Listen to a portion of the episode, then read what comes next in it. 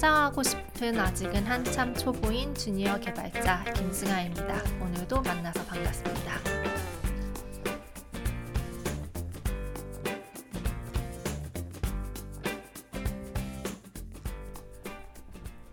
오늘은 비전공자 개발자에게 C 언어를 배우는 것이 어떻게 도움이 될 수 있는지 C 언어 공부의 필요성에 대한 저의 지극히 개인적인 생각을 한번 나눠볼까 합니다.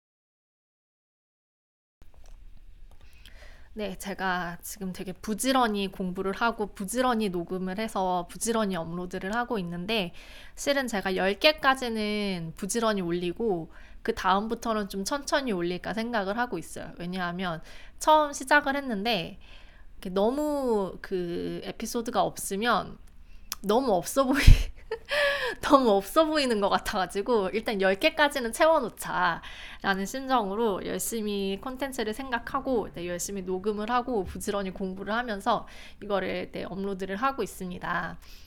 네, 그래서 오늘은 뜬금없이 front-end 개발자에게 C 언어 얘기가 등장을 했습니다. 네, 뭐 본론으로 들어가기 전에 그냥 뭐 잡설을 잠깐 하자면 제가 이제 C를 알게 된건 제가 작년에 방송통신대학교 컴퓨터과학과 3학년으로 편입을 했었거든요. 제가 이제 2020년 12월에 입사를 했어요. 그리고 입사를 하자마자 방송대 편입 등록을 했어요. 그런데 제가 그 고작 취업 준비 6개월 하고 실무에 투입이 되다 보니까 정말 그 정신이 없어가지고요.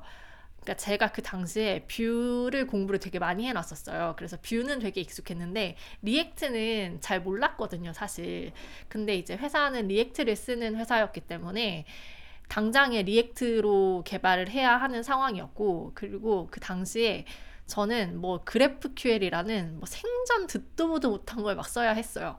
전 진짜 그때 회사 들어오고 나서 GraphQL이라는 말 자체를 처음 들어봤거든요. 근데 막 그걸 써야 되는 거예요. 그래서 이게 회사 업무를 따라가기 위한 공부만으로도 너무 벅찬 거예요. 그래서 이제 방송대를 편입을 등록을 했는데 뭐 틈틈이 과제도 열심히 제출을 했어요. 그런데 결과적으로 제가 시험을 보러 나가지 못했어요. 그래서 제가 그 모든 과목의 시험을 제가 못 본 거예요. 그러니까 전 과목에 F가 떴어요. 그래서 아, 내가 초반에 너무 의욕이 앞섰다. 내가 너무 무리를 했다 싶어가지고 다음 학기는 휴학을 했고요. 그리고 그 학기 휴학을 한 게 참 다행이다 싶은 게 제가 그러고서 작년 9월에 2년 동안 사귀었던 남자친구한테 차였어요. 그래서 그 여파가 몇 달을 가가지고 제가 몇 달 동안 진짜 회사 업무를 완전히 엉망진창으로 했었거든요. 그래서 막 팀장님한테 어째 너는 초반에 일 잘했는데 갈수록 일을 더 못하냐고 혼나기도 하고 막 그랬어요. 그래서 그 2학기를 방송대 수업까지 들었다고 하면 제가 진짜 완전 번아웃으로 정신줄을 놓았을지도 모르겠다는 생각도 들어요. 아무튼 그래서 제가 C 언어를 접하게 된 계기는요. 방송대 수업을 들으면서 알게 됐습니다. 근데 실은 그 전에도 C에 대한 얘기를 그 당시의 남자친구, 네, 그 당시에 지금은 헤어진 그 개발자 남자친구한테 C 얘기를 많이 듣기는 했어요. 그러니까 어떤 얘기를 많이 들었었냐면, 그 컴퓨터 공학과에 진학을 하면 대학교 1학년 때 보통 C 언어를 배운다고 하더라고요. 그런데 이 1학년 때 이 C 언어에서부터 어마어마한 벽을 느끼고 아, 내가 길을 잘못 왔다 싶어서 전과나 자퇴 혹은 반수를 선택하는 사람들이 많아져서 우르르르르 이제 막 이렇게 빠져나간다고 뭐 그러더라고요. 근데 제가 이 똑같은 얘기를 컴퓨터 공학과 출신인 사람한테는 한 번씩은 다 들어본 것 같아요. 실제로 컴공에 진학을 했다가 C를 배우고 나서 아, 이건 아니다 싶어서 수능을 다시 봤다는 지인도 있었고요. 그리고 저희 팀장님도 똑같은 얘기를 해주셨어요. 그 C, C에서 포인터의 개념이 있는데 컴퓨터 공학과를 나와서도 이 포인터 개념을 이해를 잘 못하는 사람들이 되게 많고 그 포인터 앞에서 꺾이는 사람들이 진짜 많다고 하더라고요. 그래서 아무튼 뭐 그런 얘기들을 들으면서 아, 뭐 대충 C라는 게 만만한 언어가 아니구나. 되게 어렵나 보구나 했죠. 그런데 이제 방송통신대학교 컴퓨터과학과 1학년 수업으로 C 프로그래밍 수업이 있었어요. 그래서 저는 대체 그놈의 C가 뭐길래 다들 이렇게 C 앞에서 무너지나 싶어서 의욕에 넘쳐서 자신감 있게 첫 학기에 수강 신청을 했죠. 그래서 제가 이제 방송통신대학교 수업으로 C를 공부하게 되는데요. 근데 이게 방송대 수업을 들어보신 분들은 알겠지만 수업이 되게 지루해요. 그리고 되게 재미없고 엄청 졸려요. 그래서 듣다 보면 막 우, 정신이 막 우주를 헤매고 있고 막 그러게 되거든요.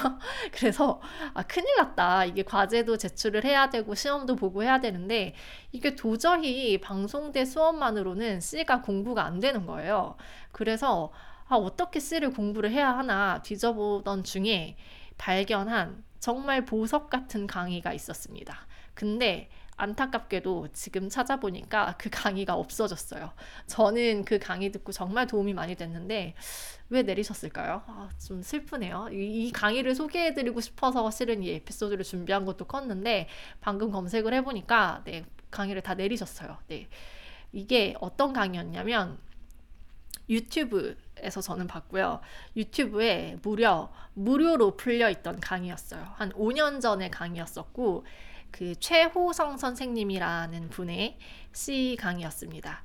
그 최호성 선생님의 그 C 강의가 유튜브에 무료로 풀려 있었어요. 그리고 그분의 저서가 있습니다. 그 책의 제목이 독하게 시작하는 C 프로그래밍이라는 책이에요. 제가 강의가 없어져서 강의 소개를 드리지는 못하겠는데 책은 추천을 드릴게요. 제목은 다시 말씀드리면 독하게 시작하는 C 프로그래밍입니다. 저자는 최호성 선생님입니다. 아무튼 제가 그때 유튜브에서 그 최호성 선생님의 강의를 발견을 하고서 진짜 와, 이거는 정말 너무 신세계다 싶어가지고 출근길에도 퇴근길에도 막 계속 그분의 영상 강의를 봤던 기억이 나요. C를 정말 정말 정말 정말 이해하기 쉽게 가르쳐 주셨던 분이셨거든요. 아무튼 제가 이분의 수업을 들으면서 방송대 강의만으로는 이해가 되지 않던 개념들을 하나하나 이해하게 되었고요. 그래서 틈틈이 과제물도 열심히 제출을 했지만, 네, 결과적으로 시험을 보러 나가지 않아서 F를 받았더랬죠. 사실 front-end 개발자로 취업하기 위해서는 C가 딱히 쓸모가 없습니다. 그래서 지금 당장 취업이 급하신 분들한테는 C 공부하라고 얘기를 못 하겠어요. 솔직히 C 하나도 몰라도 front 개발 전혀 문제 없습니다. 다만 비전공자로서 만약에 여러분이 front-end 개발자로 취업을 하시잖아요. 취업을 하시고 나면 살면서 한 번은 C를 공부해 보시기를 추천을 드려요. 다른 언어는 저도 몰라요. 뭐 Python이니 C샵이니 Unity니 뭐 이런 거 얘기만 들어봤지 전혀 그런 거 모르는데 C는 제가 공부를 했기 때문에 알고 있어서 자신 있게 권할 수 있는 측면도 있지만 이걸 배우면서 저도 생각을 한 게 괜히 컴퓨터 공학과 대학교 1학년 전공 수업으로 C가 들어있는 게 아니라는 생각을 했어요. 그래서 다시 말씀드리는 게 그 당장 취업이 급한 분한테 제가 C를 권하지는 않습니다. 아니 그냥 하지 마세요. 취준생이라면. 취준생이라면 그거보다 JavaScript를 더 하세요. 네, C 공부하지 마세요. 근데 내가 만약에 비전공자인 상태에서 개발자가 되었다, 취업을 했다라고 한다면 취미 삼아 한 번은 C를 공부해 보시는 것을 추천드린다라는 말을 전하고 싶었습니다. 제가 여기서 막 C 언어를 막 설명하고 그러지는 않을 거예요. 왜냐하면 그러기엔 제가 그렇게 C를 잘하지 못해요. 거의 몰라요. 그냥 방송통신대 과제물 수행할 수 있을 정도까지만 공부하고 말았던 거긴 한데, 근데 제가 그래도 개발자로 살면서 한 번은 C를 공부해 보는 게 좋다라고 말씀을 드리는 건 그 컴퓨터 공학 비전공자로서요. C를 한번 들여다 보기만 하면, 그러니까 들여, 들여다 보기만 하는 것 자체만으로도, 음, 뭐라고 해야 되지? 시야가 엄청 트여요. 그리고 저는 그걸 직접 경험을 해본 사람이기 때문에 이게 그 C를 공부를 하잖아요. 그러면 아, 이게 바로 컴퓨터의 세계이구나 싶으면서 아, 내가 이토록 멍청했구나. 내가 개발을 위해서 알면 좋은 것들이 정말 무한히도 많이 존재하는구나. 라는 약간 그 탄성과 함께 그 내가 작아지는 그런 느낌이 들어요. 네, 그래서 이제 가장 크게는 기본적으로 C를 공부하다 보면 그 메모리에 대한 개념이 잡히는데요. 왜 그 개발에서 보면 참조한다라는 말을 진짜 많이 쓰거든요. 그 JavaScript에서도 보면 자료형, 타입, 그죠? 타입 공부하실 때 그 원시 타입과 객체 타입이 나오고 이 객체 타입은 다른 말로 참조 타입이라고도 한다라고 해요. 그런데 저는 처음에 개발 공부를 시작할 때만 해도 이 참조라는 단어의 뜻을 이해를 못했어요. 참조, reference. 근데 대체 그놈의 참조라는 게 뭘까? 그런데 이해가 안 되고 뭔지 모르겠지만 몰라도 코딩은 할 수 있었어요. 그래서 코딩을 했죠. 모르는 채로. 그렇지만 항상 그 뭔가 마음속에서 그 답답한 마음이 있기는 했었어요. 값을 참조한다. 대체 이게 뭔 소리일까? 그런데 이게 제가 앞선 에피소드에서 그 JavaScript 공부를 하실 때 개념이 이해가 안 되더라도 코딩을 많이 해보시라고 권해드렸었죠. 저도 코딩을 막 닥치는 대로 하다 보니까 어느 순간, 아, 이게 참조구나, 라는 걸 이해를 할 수는 있었는데요. 이때 도움이 많이 되었던 책이 그 정재남 선생님의 코어 자바스크립트라는 책입니다. 이 책의 초반에 보시면 그 원시 타입과 객체 타입이 메모리의 정보를 어떤 식으로 저장을 하는지가 그림들과 함께 아주 친절하게 잘 설명이 되어 있습니다. 저는 이 책을 처음에 공부를 갓 시작할 때 한번 사봤다가 아, 이거 진짜 뭔 말인지 전혀 모르겠다 하고 덮었어요. 그러고 한 3, 4개월 공부하고 나서 다시 이 책을 봤던 것 같아요. 그때는 몇몇 부분에 있어서 아, 이게 이거구나 할 수는 있었지만 그래도 3, 4개월 공부한 것만으로는 이 책이 처음부터 끝까지 완전히 다 이해가 되지는 않았어요. 어, 실물을 경험하면서 틈틈이 이 책을 다시 보는데 이게 일을 하면 할수록 그러니까 개발 경험치가 쌓이면 쌓일수록 아, 이게 이거구나, 이게 이거구나 하고 있는 것 같아요. 그래서 이 책은 초심자가 보기에는 다소 어려울 수 있습니다. 그렇지만 웹 개발의 대세가 자바스크립트이고 자바스크립트를 주 언어로 가져가실 frontend 개발자라면 언젠가 한 번은 꼭 보셔야 할 책이라고 저는 생각해요. 처음에 그 자바스크립트 공부할 때는 이 책이 어렵게 느껴질 수도 있지만 좀 살짝 어느 정도 코딩이 친숙해졌다라고 하시면 이 코어 자바스크립트 정재남 선생님입니다. 코어 자바스크립트라는 책을 꼭 한 번은 정독을 해 보실 것을 추천을 드립니다. 뭐 C 얘기하다가 말이 좀 샜는데 그런데 어쨌든 제가 이 코어 자바스크립트라는 책을 통해서 메모리의 개념을 조금 이제 이해를 하고 이렇게 참조라는 개념을 이해하는 데 도움을 많이 받았어요.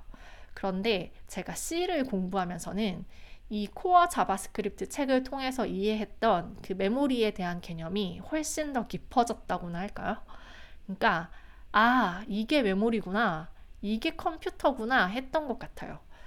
그 자바스크립트만을 사용을 하다 보면 메모리에 대한 개념이 좀 얕을 수 있거든요. 특히나 좀 frontend라면 더더욱 화면에 당장에 보여지는 게 급한 직업이다 보니까 생각을 그렇게 막 깊이 있게 안 해도 돼요.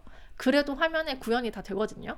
그리고 자바스크립트는 제가 생각해도 정말 인간에게 친절한 언어예요. 그렇게 막 너무 많은 걸 고민하지 않고서도 기능을 대충 구색 맞춰 구현할 수 있게 해주거든요. 그런데 반면에 C는 굉장히 불친절한 언어예요. 정말 불친절합니다. 그래서 C를 다룰 때에는 변수 하나 선언을 할 때에도 이 변수가 가지는 타입, 그러니까 자료형, 그리고 그 자료형이 가지는 메모리 크기를 다 생각을 해야 하고요. 그 메모리의 주소값이라는 게 있는데 이 주소값에 대한 개념까지도 탑재가 되어 있어야 해요. 그게 그 앞서 말했던 그 컴퓨터 공학 전공하고서도 많은 사람들이 이해를 못하고 넘어간다는 그 C에서의 포인터 개념이랑도 이어지는데 이게 지금 제가 말하는 게 아마 지금 들으시는 분들은 뭔 소린지 전혀 이해가 안 되실 거예요. 네, C를 공부해 보시면 알 수 있습니다. 그리고 이제 C를 공부하게 되면 근본적으로 이 컴퓨터라는 이 기계라는 것이 어떻게 연산을 하고 돌아가는지에 대한 어떤 지식을 얻을 수는 없지만 어느 정도의 그 배경 지식이 깔린다고나 할까요? 그래서 좀 나아가서 뭐 운영체제라든가 뭐 하드웨어적인 부분, 기본적으로 우리가 컴퓨터 공학, computer science라고 하는 것에 대한 말 그대로 시야가 트여요. 그러니까 이게 음 뭐라고 설명을 해야 되지? 그러니까 자바스크립트만 가지고 주구장창 코딩을 하다 보면 이런 세계가 있는 줄도 모를 거거든요.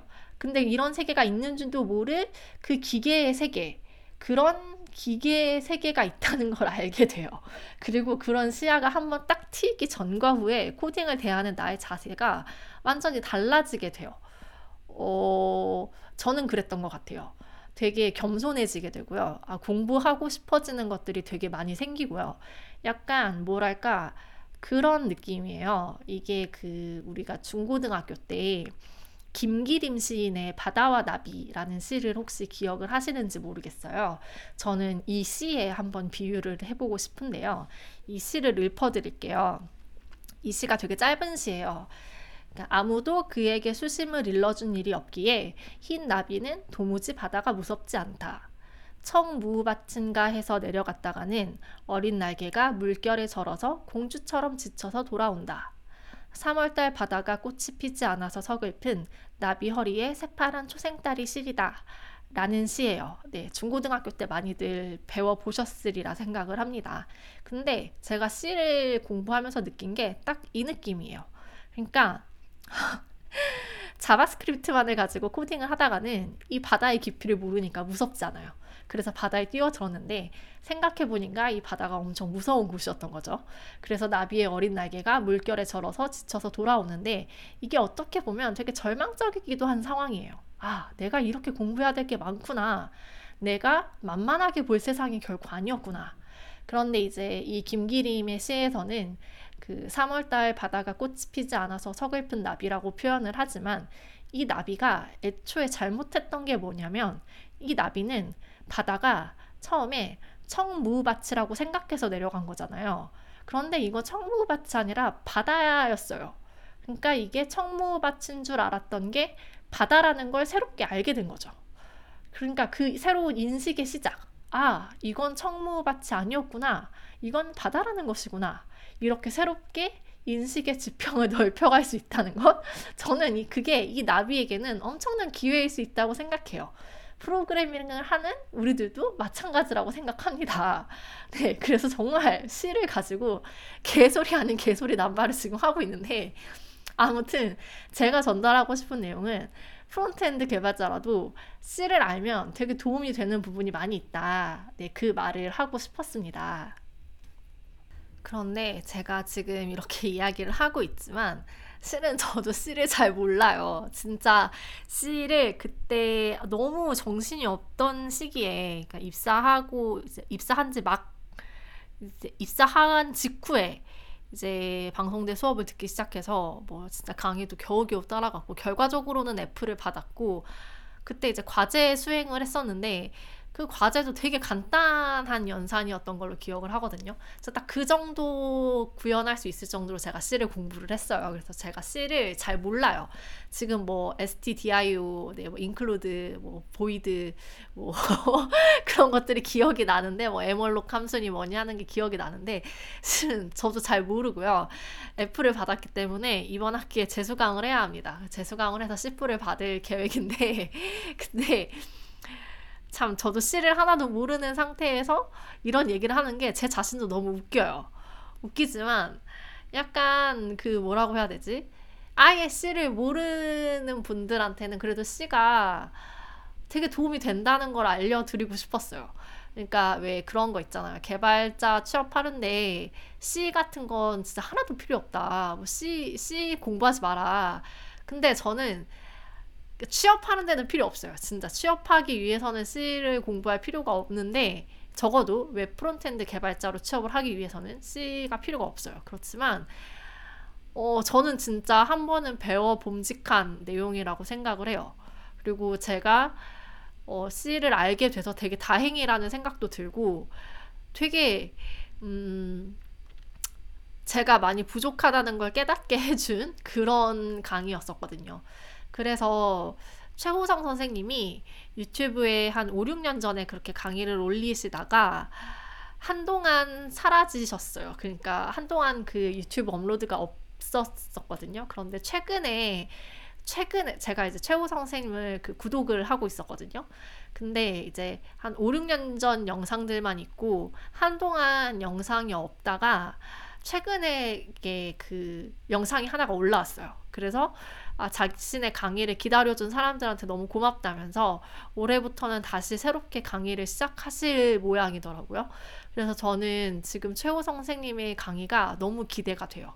그만큼 제가 정말 추천을 드리고 싶은 강의고, 어, 그분의 책, 그 독하게 시작하는 C 프로그래밍, 이것도 정말 추천을 드려요. 되게 어, 실은 저는 강의랑 책을 같이 보면서 공부를 하긴 했지만 혼자서 공부를 강의 없이 책만으로 공부를 하기에도 설명이 되게 친절하게 정말 친절하게 되어 있는 책이라고 저는 생각을 합니다. 그래서 어, 그렇게 C 참 좋은 언어예요. 아 진짜 C를 저, 저 진짜 C 모르거든요. 정말 C 잘 모르는데 C를 잘 모르는 제가 이런 말을 하는 게 제 자신이 너무 부끄럽고 너무 웃기긴 하지만 어, 네. C 공부하는 거 도움 많이 됩니다. 네, 저는 적어도 저는 그렇게 생각해요, 진짜. 근데 이거는 뭐 사람마다 의견이 다를 수가 있고 아, 요즘 개발하는데 누가 C를 공부하냐 이럴 수도 있는 거거든요. 그런 분들도 계실 테지만 그런 분들의 의견은 또 그런 분들의 의견으로 존중해 드리고 그냥 저의 개인적인 생각은 그렇다라는 거를 말씀을 드리고 싶었습니다. 네. 이번 영상도 30분을 채우지 못했네요. 아, 영상이 아니지. 네, 녹음이죠. 네. 녹음이 22분, 23분, 24분 그쯤에서 끊길 것 같은데, 아, 제가 좀 더 열심히 준비를 해서 네, 30분을 꼭 채울 수 있는 그런 콘텐츠를 만들어 보도록 노력을 해보도록 하겠습니다. 네, 오늘도 음, 이 시간 함께 해주셔서 정말 감사하고요. 음, 다음에 또 만났으면 좋겠습니다. 감사합니다.